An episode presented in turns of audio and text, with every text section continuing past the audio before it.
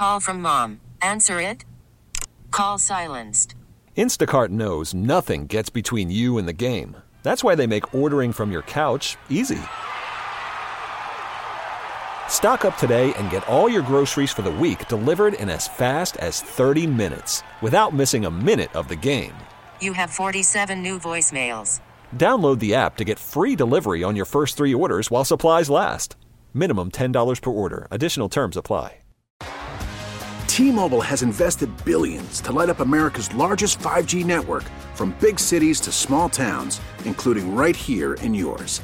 And great coverage is just the beginning. Right now, families and small businesses can save up to 20% versus AT&T and Verizon when they switch. Visit your local T-Mobile store today.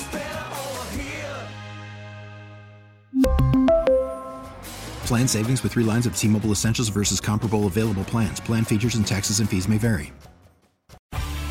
We're live, we're local. The rain is coming down, but the drought is over for our Philadelphia Phillies. What an exciting time. You know, we made the playoffs. It's awesome. First time in 11 years. I love it. I was last time I was down there, it was so exciting. I just remember the celebrations. we need the good news in Philadelphia because as as I begin this morning, 409 homicides. It's a record breaking, heartbreaking, uh, just a tragic number that we talk about every single day as these homicides reach um, record numbers. And we're surpassing, we're set to surpass last year's tragic number. And then you think about what happened yesterday afternoon in Kensington. The street just riddled, nearly 30 bullets. Um, several schools, I think five schools, a total of five schools, had to shut down. Police searching for the suspect in that one as a man remains, another man, a second man shot um, in Port Richmond remains in critical condition at Temple University Hospital. So across the city. Anthony, as I begin, do we have um, do we have our sister station NBC 10 reporting on the on the latest shootings and the school shutdown that was forced? Do we have that one? Uh, we have uh, some of the yes, the school shutdowns that take place uh, due to the. Uh, there, it was in Kensington, right? Uh, and so that's that's just it. As we go to this report, you know, you think about the terror, and then reporters come up, and I've and I've done this before, you know, in my career, just asking people, um, asking people, you know, what what is this like for you to have to live within this? And a lot of times they're so shell shocked, if you will, that a lot of the kids will say, "No, I'm not shocked. We hear gunfire every day." And so I've told you, Children's Hospital of Philadelphia, uh, the the CHOP lab that we talk a lot about, really tying this and these kinds of daily shootings to the mental health crisis that we're seeing on top of the shutdowns due to COVID and all of that with schools shut down. So listen into this latest reports as five schools went on lockdown, people inside having to, to deal with this as five area schools, which are, yes, reopened this morning. But listen into this latest report. Saving our streets is no easy task, but school leaders are working hard to keep kids safe after seeing so many of their own students lose their lives to gun violence. And in a story you'll only see on Fox, our Kelly Rule sat down for a one on one interview with the CEO of Boys Latin and spoke with students who live through the violence every day. Boys Latin Charter School in West Philadelphia, brotherhood is not just a concept, it's a mentality. We stay excited, we greet each other in the morning, and we dance. Last week, they relied on that heavily. Their JV football team was at the scrimmage at Roxborough High School Tuesday when five shooters opened fire on four Roxborough players and another teen leaving the scrimmage. 14 year old Nicholas Elizalde died. Physically, no one from Boys Latin was hurt. When I heard him, I ran to the, the opposite way, to the far side of the field. We just shook hands. A few of them told us they were they were going to come here and play football with us. It is like a gut punch that you didn't expect, and to have that um, no longer be perceived as a safe space and an opportunity for joy was uh, devastating to me. The high school went into lockdown Thursday as a precaution after a middle school student found a magazine in their backpack on a bus. It was quickly lifted. And Friday, CEO Dr. William Hayes says they moved the football game from 7 p.m. to 3 p.m., a change he says they may continue to make moving forward. to suggest that simply moving the game to the daytime um, prevents any possibility of something like this happening. Uh, we're grappling with that not necessarily being true, given the state of last week. Can't even play sports without having to worry about somebody coming up and shooting the game, shooting near the game or something like that. It's just it's just dangerous and it's not okay. It's unacceptable. This is a safe haven, sure, but once I step out there, who knows what's going to happen here. Boys Latin lost six students to gun violence in five years, including a football player just last summer. Dr. Hayes says that carries a persistent trauma, but while students are candid and raw in their feelings about safety in the city, they also are in their hope for change. We kind of lose that that that like morality where a life is being taken. So I feel like one, there's ways to solve it civilly, and then there's other ways that we could solve it within our government. We all have the ability to change. It's just a matter of like willpower. You know, like what you what you're willing to do. We are doing the job of ensuring that they love one another, they're connected to one another, uh, that they are safe when they are here. They are still deserving of our um, approval, our affirmation, our hope for us to rally around them, because the majority of them are doing exactly what they want, what we want them to do.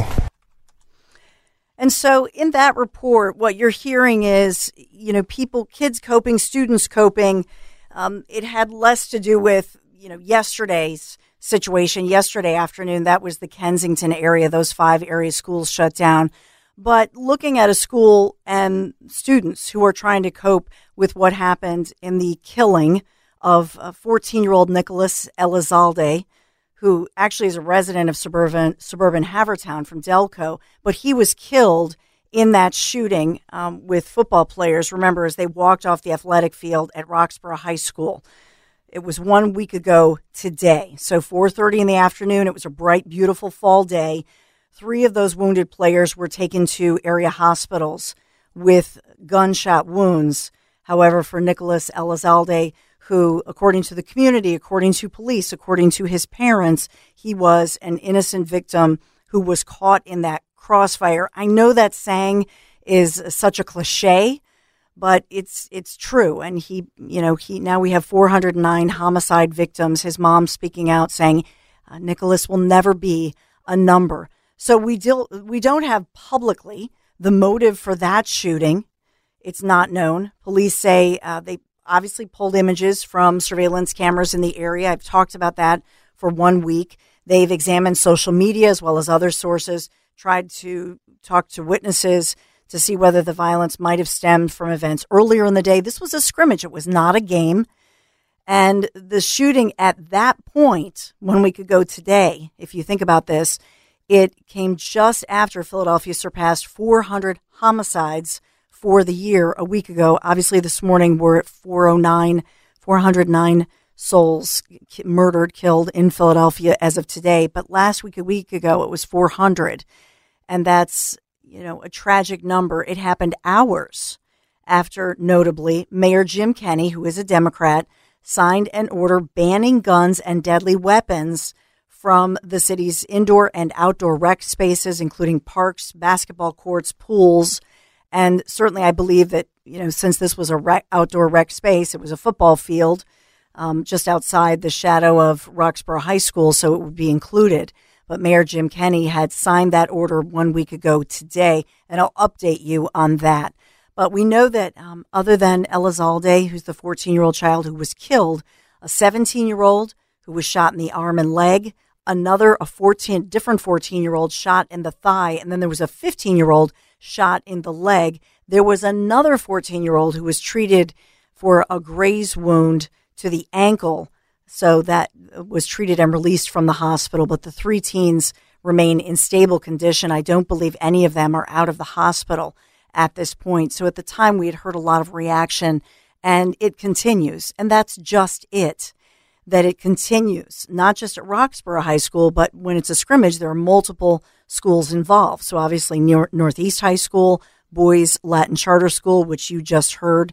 Um, that's that report was based at um, at Boys Latin Charter School. So classes have obviously re- reopened, and schools have reopened. The classes resumed, but the stain of that and the psychological, you know, harm or damage it continues. The scars continue. So several Philadelphia Eagles tweeting out about the shooting. Remember that night offering prayers for the families and lamenting that gun violence could shatter the safe space, as they're calling it, that kids feel in sports. And I'd say it's it's more than that. As a football mom, I would say as well that you think that when your kids are in sports, especially boys, I think every parent feels that you're putting them into something that's so positive and so proactive. And so that the fact that it happened after a scrimmage was upsetting.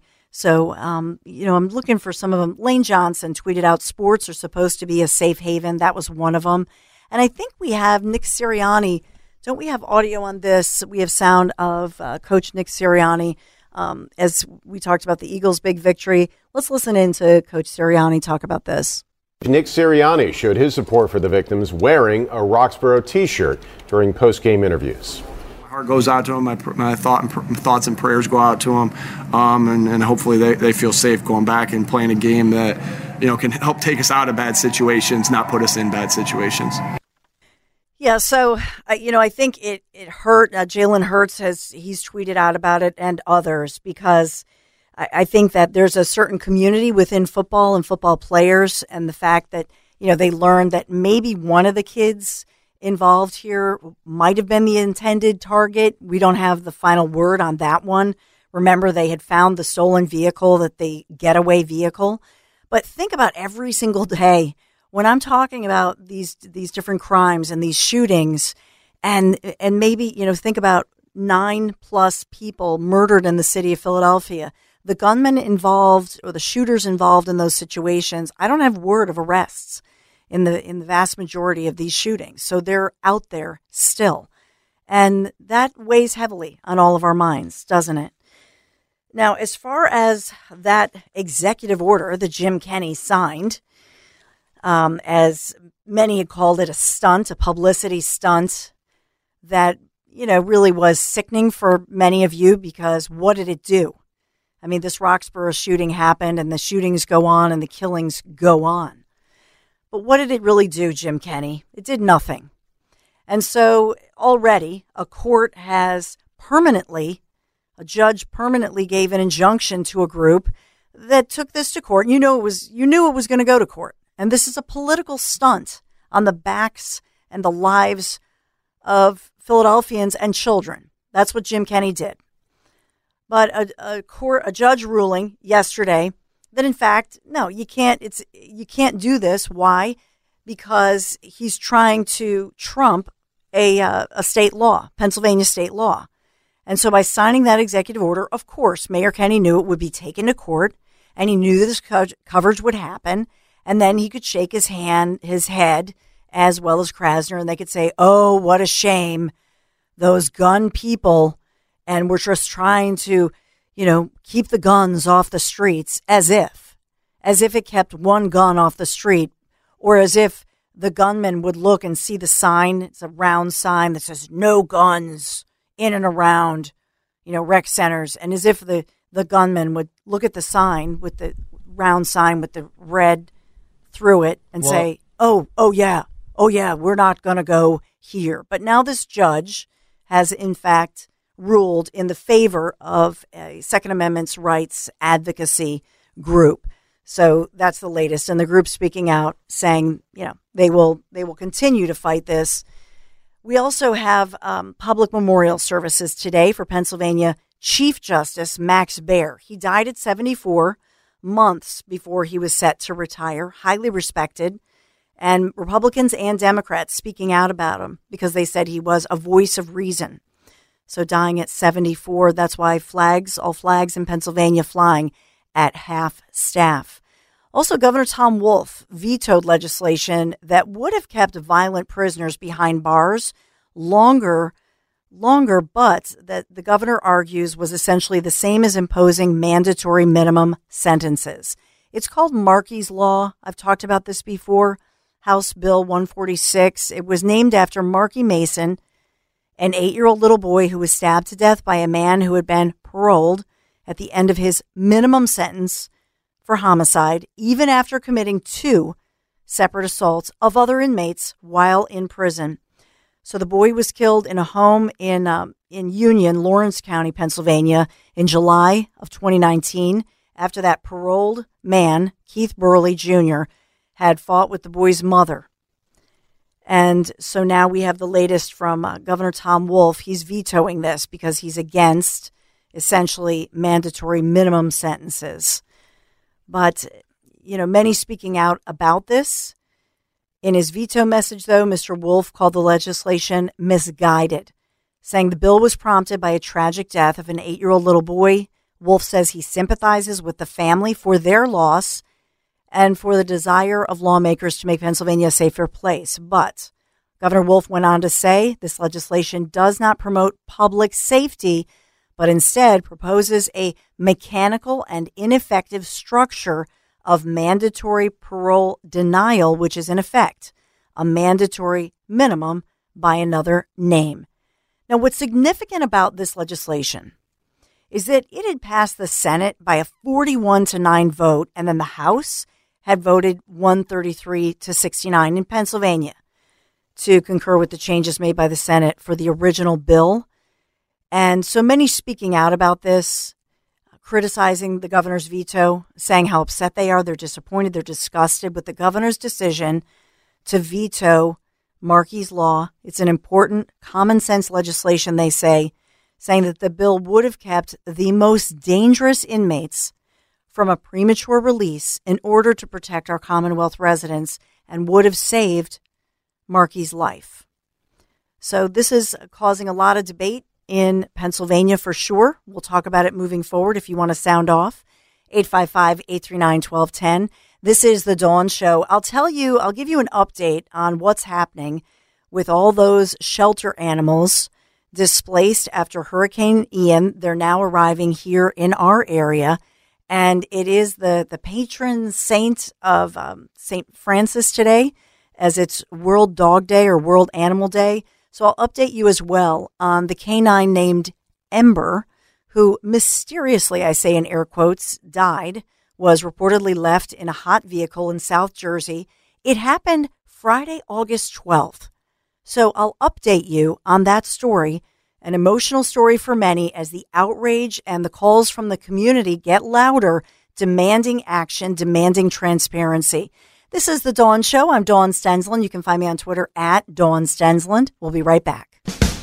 I'll update you on what's happening in Florida. Of course, as the death toll rises, uh, uh, most of the deaths in southwest Florida as those efforts continue. And as you know, first responders from our region are there helping out in those. Some of them are um, recovery efforts, sadly, some are some are those searching for survivors, but it's uh, this will go on for all week, and many people are not expected to have power back until maybe this weekend, hopefully this weekend. But I, I, I, wanted to share with you, you know, a bright light, in my opinion, out of this, as we learned that, and this is a great partnership between when when government, when the public sector works with the private sector, and the, the name Elon Musk emerges. So Elon Musk now is helping out. So he was called on by Governor Ron DeSantis of Florida with his Starlink Starlink satellites in response to Hurricane Ian. I think I said this on the air when it was happening that I wish I had bought my friends one of those cell phones with the Elon Musk Starlink satellite feature or backup where you can call 911 and Starlink helps out. And I suspect that that will one day be the norm. That when you call 911, even if you don't have service from anywhere on the planet, you'll be able to hopefully tap into some kind of a, a satellite link. But listen in as Florida Governor Ron DeSantis announced that the SpaceX chief executive, Elon Musk, had agreed to provide the company's satellite internet service to help out with things. Let's listen. We in. understand they're working on cell phone service. We understand they're working on uh, getting getting the electrical back. Uh, we wanted to be helpful as best we could, so you know, we're working with Elon Musk. And he's got the Starlink satellite, so he's been repositioning those to be over this part of Florida. Um, and we're able to give these, I, I guess, it comes from there to here, then you can get the internet off off this with your device. So these are really important things. So we've been able to bring these for use here in Hardee County uh, by the emergency personnel and then however else they want to use it. We're also getting another 100, uh, probably about 120 over the next 24 hours, and we will provide some here, but you can put those in different parts of the community and people could then connect. Uh, if they're in close enough proximity to, to one of these devices. And so it's coming from the space to here and then onto your device. But you can't get the connectivity straight from your device from the satellite unless you have these things. So these things are very, very important, and we're happy to be able to bring that here. And hopefully that will assist with some of the connectivity issues. I know people are working really hard uh, to get all the services back online, uh, but in the intervening period, we want to make sure that, that you have the support here. Thank goodness. And you know, as as Florida recovers, as the Carolinas recover as well. There is word this morning that there are two tropical disturbances being watched very closely as Florida, especially, still reels and recovers from Hurricane Ian. So, um, these meteorologists still watching these two disturbances brewing in the Atlantic. I saw this. I said, "Oh no!" Now I will say that after, you know, tomorrow, it looks like some sunny weather for us Thursday through the weekend. But this is the eastern tropical Atlantic, and we're told that there's this broad low pressure system a few hundred miles southwest of Cabo from those from those islands. So that system is given a 70% chance of developing over the next couple of days and 80% chance of developing within 5 days. So unfortunately the conditions look good. They're watching it very carefully, but in other words, uh, maybe next Monday ish, Florida could be hit again with not a major hurricane. That's not what they're saying, but these are these are large tropical storms, and you know that's that's not what they need to have huge storms moving through the region when they're still trying, especially in Fort Myers and Southwest Florida, as we've talked a lot about. Right, so uh, prayers with them and many donations as the death toll rises today. The latest is that um, Florida search and operation redoubled as the death toll has topped 100. So, search and rescue teams in Florida doubling back to just examine tens of thousands of homes and businesses after that initial sweep through the areas ravaged by Hurricane Ian, as that death toll from one of America's fiercest storms on record topped 100. So emergency crews uh, doing the inspections. In other words, they went through and just tried to find any survivors out there. So they said that they inspected some 45,000 properties since Ian blasted ashore last Wednesday, flooding seaside communities, high surf that washed away so many buildings. And we've all seen the, the pictures. It's, it's unbelievable. And Fort Myers, where I worked early in my career, at Wink TV, which is the CBS station there. Oh my goodness, that's when I covered the Queen of England. Actually, was um, touring Florida at that time and covered some great stories. But Fort Myers, in the city of Fort Myers, of course, you know, flooding and everything. But when we say Fort Myers, we're mostly talking about the, the coastal areas. And Fort Myers Beach just wiped out Lee County and so we're we're hearing more from their. They have daily morning briefings, but um, it looks like um, at least 103 U.S. storm-related deaths have been confirmed since Ian made the landfall, and it made landfall, as you know, slamming right into the southwest region of the Gulf Coast of Florida. It was a Cat 4, Category 4 hurricane, catastrophic force, obviously, packing max winds of 150 miles an hour. So tomorrow, I know the Bidens are supposed to tour the, the wreckage and meet with some different groups. So, of course, we'll be talking about that as well. The Dawn Show is going to continue right after this. 855 839 1210 is the number you can always call. Be right back. Call from mom. Answer it. Call silenced. Instacart knows nothing gets between you and the game. That's why they make ordering from your couch easy. Stock up today and get all your groceries for the week delivered in as fast as 30 minutes without missing a minute of the game. You have 47 new voicemails. Download the app to get free delivery on your first three orders while supplies last. Minimum $10 per order. Additional terms apply. We really need new phones. T-Mobile will cover the cost of four amazing new iPhone 15s, and each line is only $25 a month. New iPhone 15s? Only at T-Mobile get four iPhone 15s on us and four lines for 25 bucks per line per month with eligible trade-in when you switch.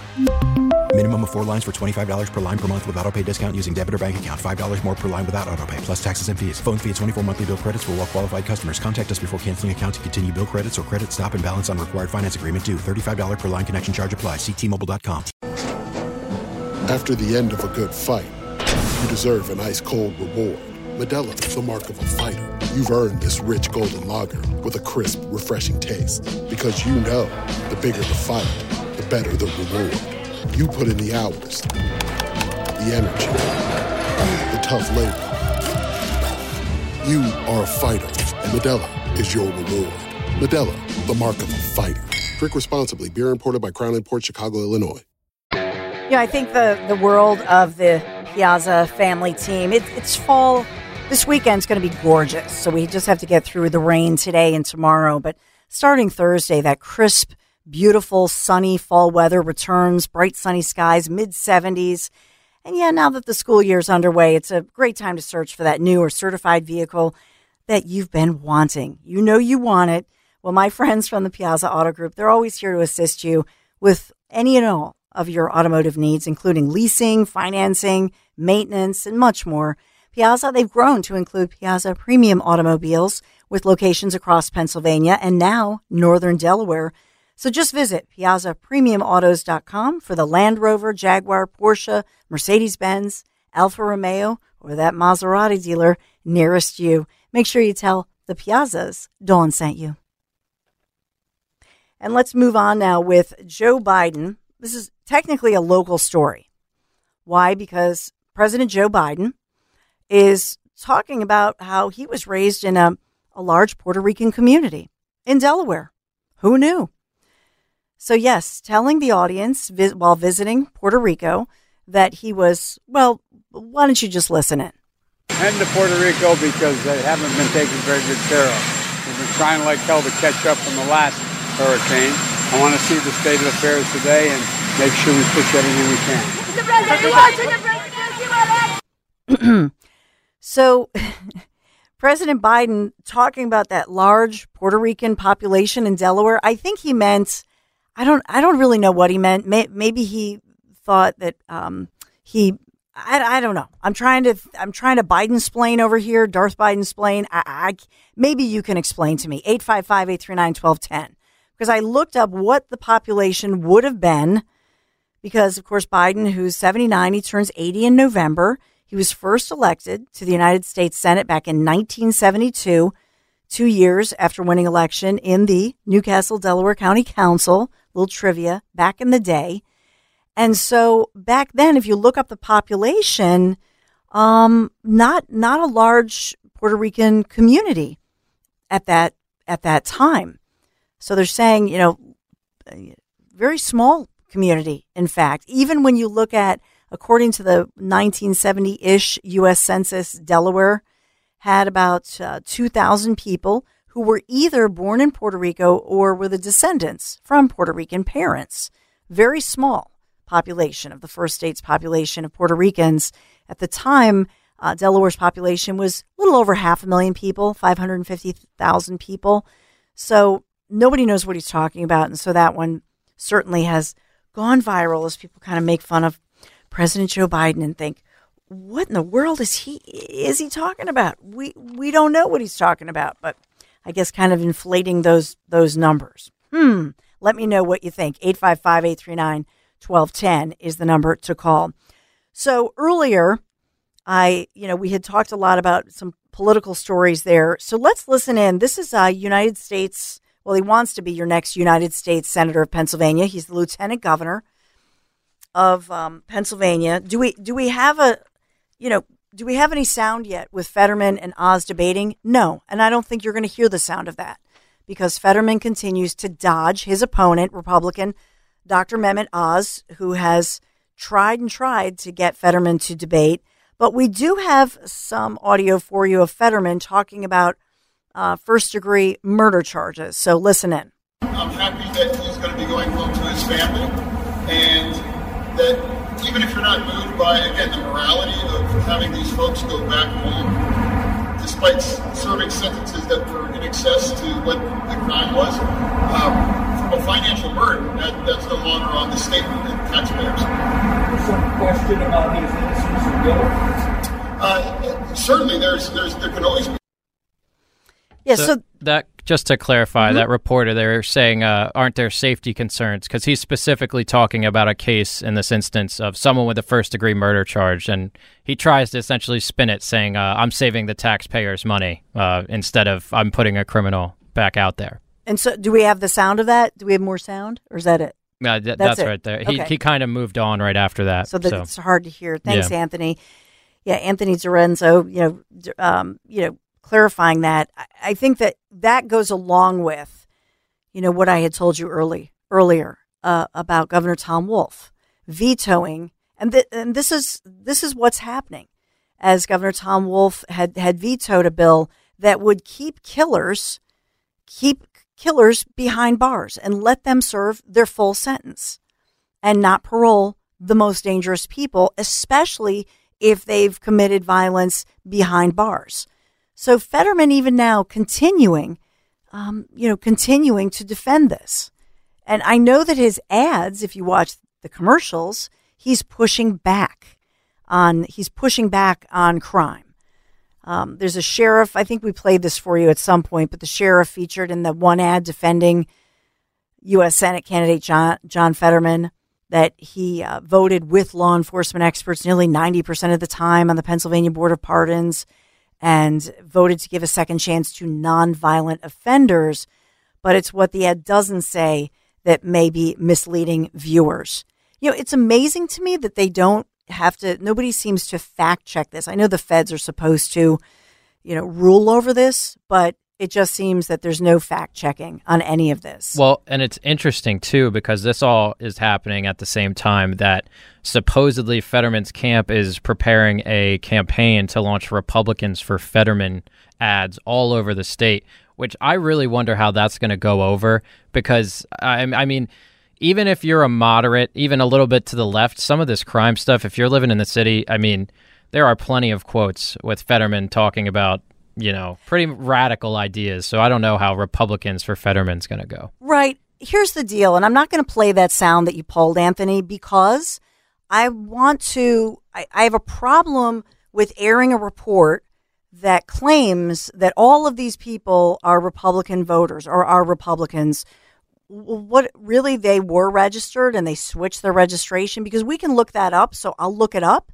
And I want to do a little background before I air something and say all these Republicans are switching and they're all voting for Democrats. It just seems a little suspicious to me. So I'll do a I'll do a little deep dive. I'll I'll research that because I want to make sure if I'm airing something for you that in fact it's been vetted. And I suspect what you'll see is that either these people they tend to go back and forth and maybe they've they voted as a, a Democrat most of the time, and then maybe they they switched their affiliation. I'm not sure, but it just they, there's something about this ad that doesn't ring true to me.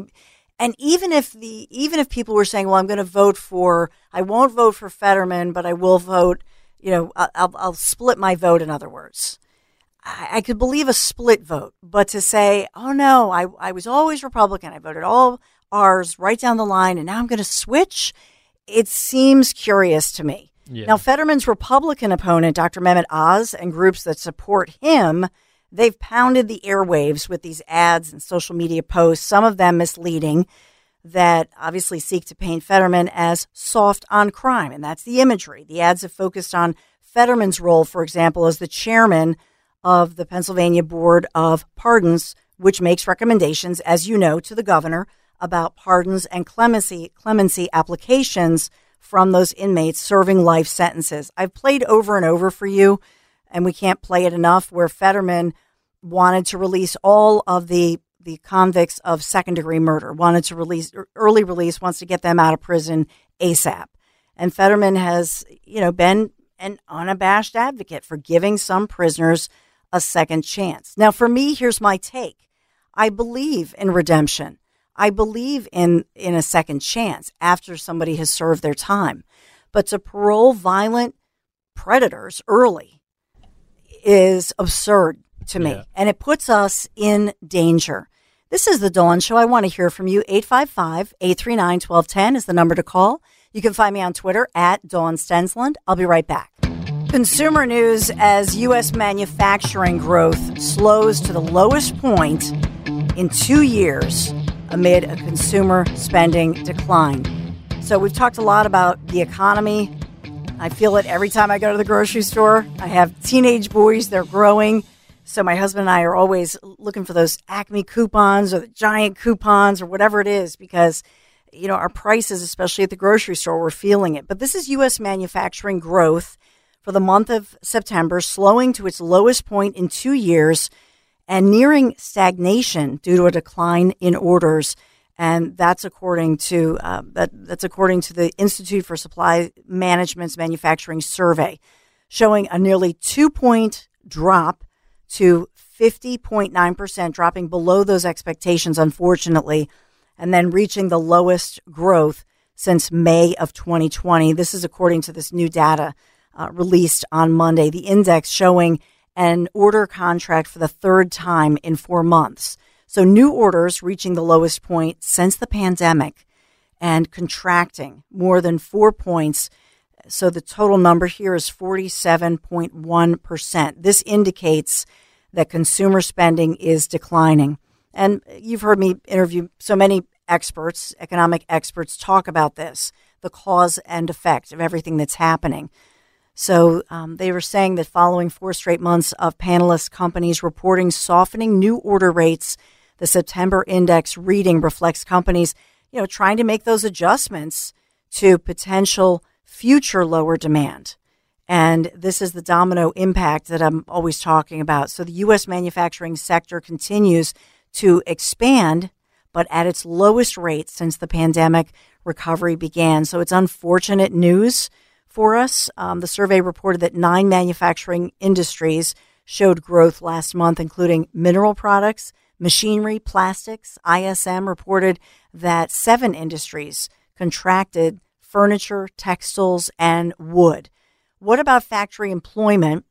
And I'll, I'll coming up, I will get to talking about what's happening with employment in New Jersey and a new law that may be taking effect that really impacts businesses hiring those temporary workers. But factory employment also declined as there was a notable increase in hiring freezes, and this is across the manufacturing sector.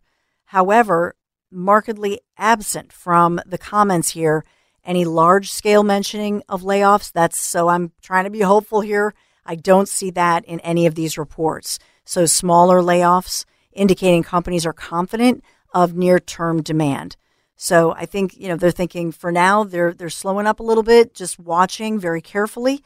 And so we will watch as well as we look at this latest economic news and what's happening in real time. JP Morgan, by the way, trimming Disney's price target, citing higher direct to consumer losses. So we're seeing this uh, with regard to the, the banks. So I continue to follow all of this. Uber shares, though, um, you know, we're watching that one as well with the court proceedings um, happening in the nation with regard to Uber. So I want to talk about the fact that there's no place like home. You've heard me talk a lot about Chapman windows, doors, and siding. We love every, all the work that Chapman has done in our home, especially our our especially our patio doors off of the off of the foyer there. We have other you know installations in the house, but those I think are stunning. And as far as Chapman goes, I think the world of them. The Chapman family team, two brothers, going into business nearly 30 years ago.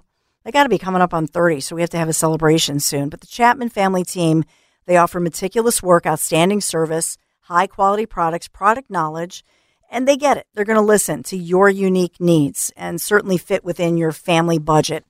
I'm always talking about, you know, the Chapman difference. One of those differences premium architecture shutters designed to last a lifetime. Historically accurate shutters, just beautiful hardware options. I love that. and lifetime warranties for the shutters, including the Sherwin Williams Polane UV reflective paint finish. They're maintenance free, custom designed, built to your exact specifications, or maybe to match your existing shutters. They're not going to rot, sag, or warp. Over 26 standard colors and custom color matching for best in class shutters that combine truly a lifetime of beauty and technology. It's time for those new Horizon shutters, courtesy Chapman. You can call them or text 610 431 8898, 610 431 8898, ChapmanWindowsDoors.com. Chapman, the name I trust. Please let them know Dolan sent you.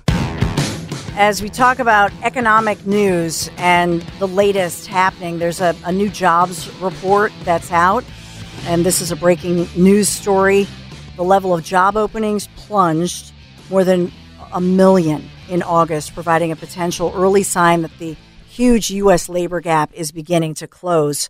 So, available positions totaling 10.05 million for the month. That's a 10% drop from 11.17 million reported in July. This is the, the Bureau of Labor Statistics. So the government, you know, releasing all of these latest numbers today. So that was also well below the 11.1 million, um, you know, estimate. So the number of hires rising slightly, while total separations jumped by 182,000, and those who quit or left their jobs, in other words, voluntarily, rose by 100,000 for the month to more than 4.16 million people quit. Said, I quit. Take this job, and you know what? The job openings numbers are watched closely, obviously, by the Federal Reserve, which is trying to reverse runaway inflation. And as as we've talked about in with our experts, the Fed failed to do enough soon enough. So they failed initially. They had time to do it and they were just very slow to act. And so now we're feeling that pain and they've warned us we're going to feel the pain. Winter is coming as as some folks said. So one primary area of interest for the central bank has been the ultra tight labor market, which had been showing about two job openings for every available worker. So that ratio now has contracted to 1.67. I always love those. It's like one, what? One, you know, one in three fourths of a person to one in August. So it's, it's not great jobs news, in other words. And that really brings us to, you know, people still in pandemic recovery. We talk a lot about that. And that's why what's happening with this Bill of Rights for temporary workers is critical in New Jersey. In other words, it, we thought that it was done with because remember, Murphy, we told you, had vetoed it. Well, now um, he vetoed it, yes, this Bill of Rights for temporary workers, but it's in play. Why? Because Governor Phil Murphy had conti- conditionally vetoed it last month. So the New Jersey General Assembly, they kind of tweaked it and they passed several pieces of this legislation yesterday, including these protections for temporary workers. And that's what we're that's what's in the news. That's what I want to hone in on. What does this mean? So assembly members approving Murphy's recommendations to the bill, known as the Temporary Workers Bill of Rights, and it's a vote of 42 to 27, obviously along party lines. It would require temporary work agencies to provide those contra- uh, contracted temporary workers with pertinent information like uh, job location terms, compensation in English and the worker's primary language, states that a worker's wages must not fall below the state minimum wage following deductions for meals and equipment. So temporary work agencies and those third party clients, they would also be required to register with the Division of Consumer Affairs and then maintain records about the workers as well as their employment. And anybody who would fail to do so would face a fine of $1,000 per violation. So we had some Republicans speaking out against this, including Assemblyman uh, Brian Bergen, who's a Republican from Morris County. And he talked about it, saying the measure would dramatically increase the cost of temporary labor to businesses, just as what they're trying to, we're still in recovery mode. And so this is, you know, this is tough. Now, they Republicans had had already introduced alternative legislation as well that would create important protections for workers without strangling New Jersey's staffing sector with the burdensome red tape like this, with all the bureaucracy. So, you know, unfortunately, you know, that those those recommendations, those, you know, slight alterations that wouldn't strangle businesses, they're not they're not that's not what we're talking about here. And so this is why a lot of businesses are are concerned about this recovery in New Jersey. And it's why we're seeing businesses just leave our region, leave the East Coast, and where are they heading? They're heading south, whether it's the Carolinas, whether it's Florida, whether it's Texas. You know, this is part of the reason it's not just the workers and the wages, it's all the red tape that they have to jump through. Now, the Assembly also passed a fix to a child tax credit that was passed during New Jersey's budget season that would make the $500 per child refundable credit available for income earned in 2022. And it passed in the Senate last Friday. So that's something that's headed to the governor's desk. So I'm always following this. And you, you know, you hear a lot about it to say, well, we should have protections for temporary workers. Yes. But part of this is creating all that red tape because, after all, it involves what? Bureaucracy and government.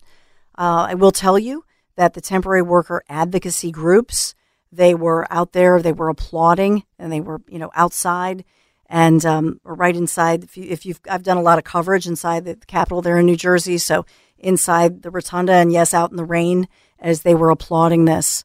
But a lot of businesses, a lot of business people, and those types of advocates say, "You're killing our businesses." And this is not good news. And then there will be those ramifications for sure.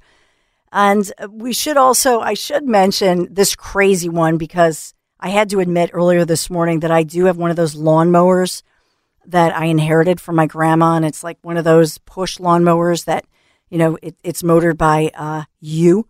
So there's a push in Rehoboth in Delaware that commissioners are considering that they're taking, you know, a chapter out of the book of what has passed already in, for example, Washington, D.C where they want to ban all the noisy, polluting leaf blowers and lawnmowers. And so Washington's ban on those polluting gas powered blowers and the push mowers went into effect this year. Rehoboth's proposal would expand just beyond the leaf blowers, though. It would include, yes, the push lawnmowers, the string trimmers, and smaller chainsaws. But get this get this those big ride riding lawnmowers and the bigger chainsaws over 14 inches long, those would be exempt. So, in other words, if you got a guy and you hire a guy to do this and they have all the big professional equipment or a big good old ride on lawnmower, you're good to go in Rehoboth Beach. But if you've got the lousy little gas powered, you know, device, whether it's a leaf blower or it's the push lawnmower, um, that's gas powered, not so much. That would be banned. So this is up for consideration. And the Rehoboth Committee is expected to meet again later this month to talk about its final recommendation for the town commissioners. So I'm sure that um, Joe Biden will definitely no he no he doesn't do his own lawn. That's right. So and plus he's got the big wall that our tax dollars are building as they're building the huge wall and the big fence around his property. So nobody would be able to see you know, what's going on, who's mowing the lawn anyway. All right. This is the Dawn Show. I'm Dawn Stensland. You can find me on Twitter at Dawn Stensland. 855 839 1210 is the number to call. Be right back. T Mobile has invested billions to light up America's largest 5G network from big cities to small towns, including right here in yours. And great coverage is just the beginning. Right now, families and small businesses can save up to 20% versus AT&T and Verizon when they switch. Visit your local T-Mobile store today.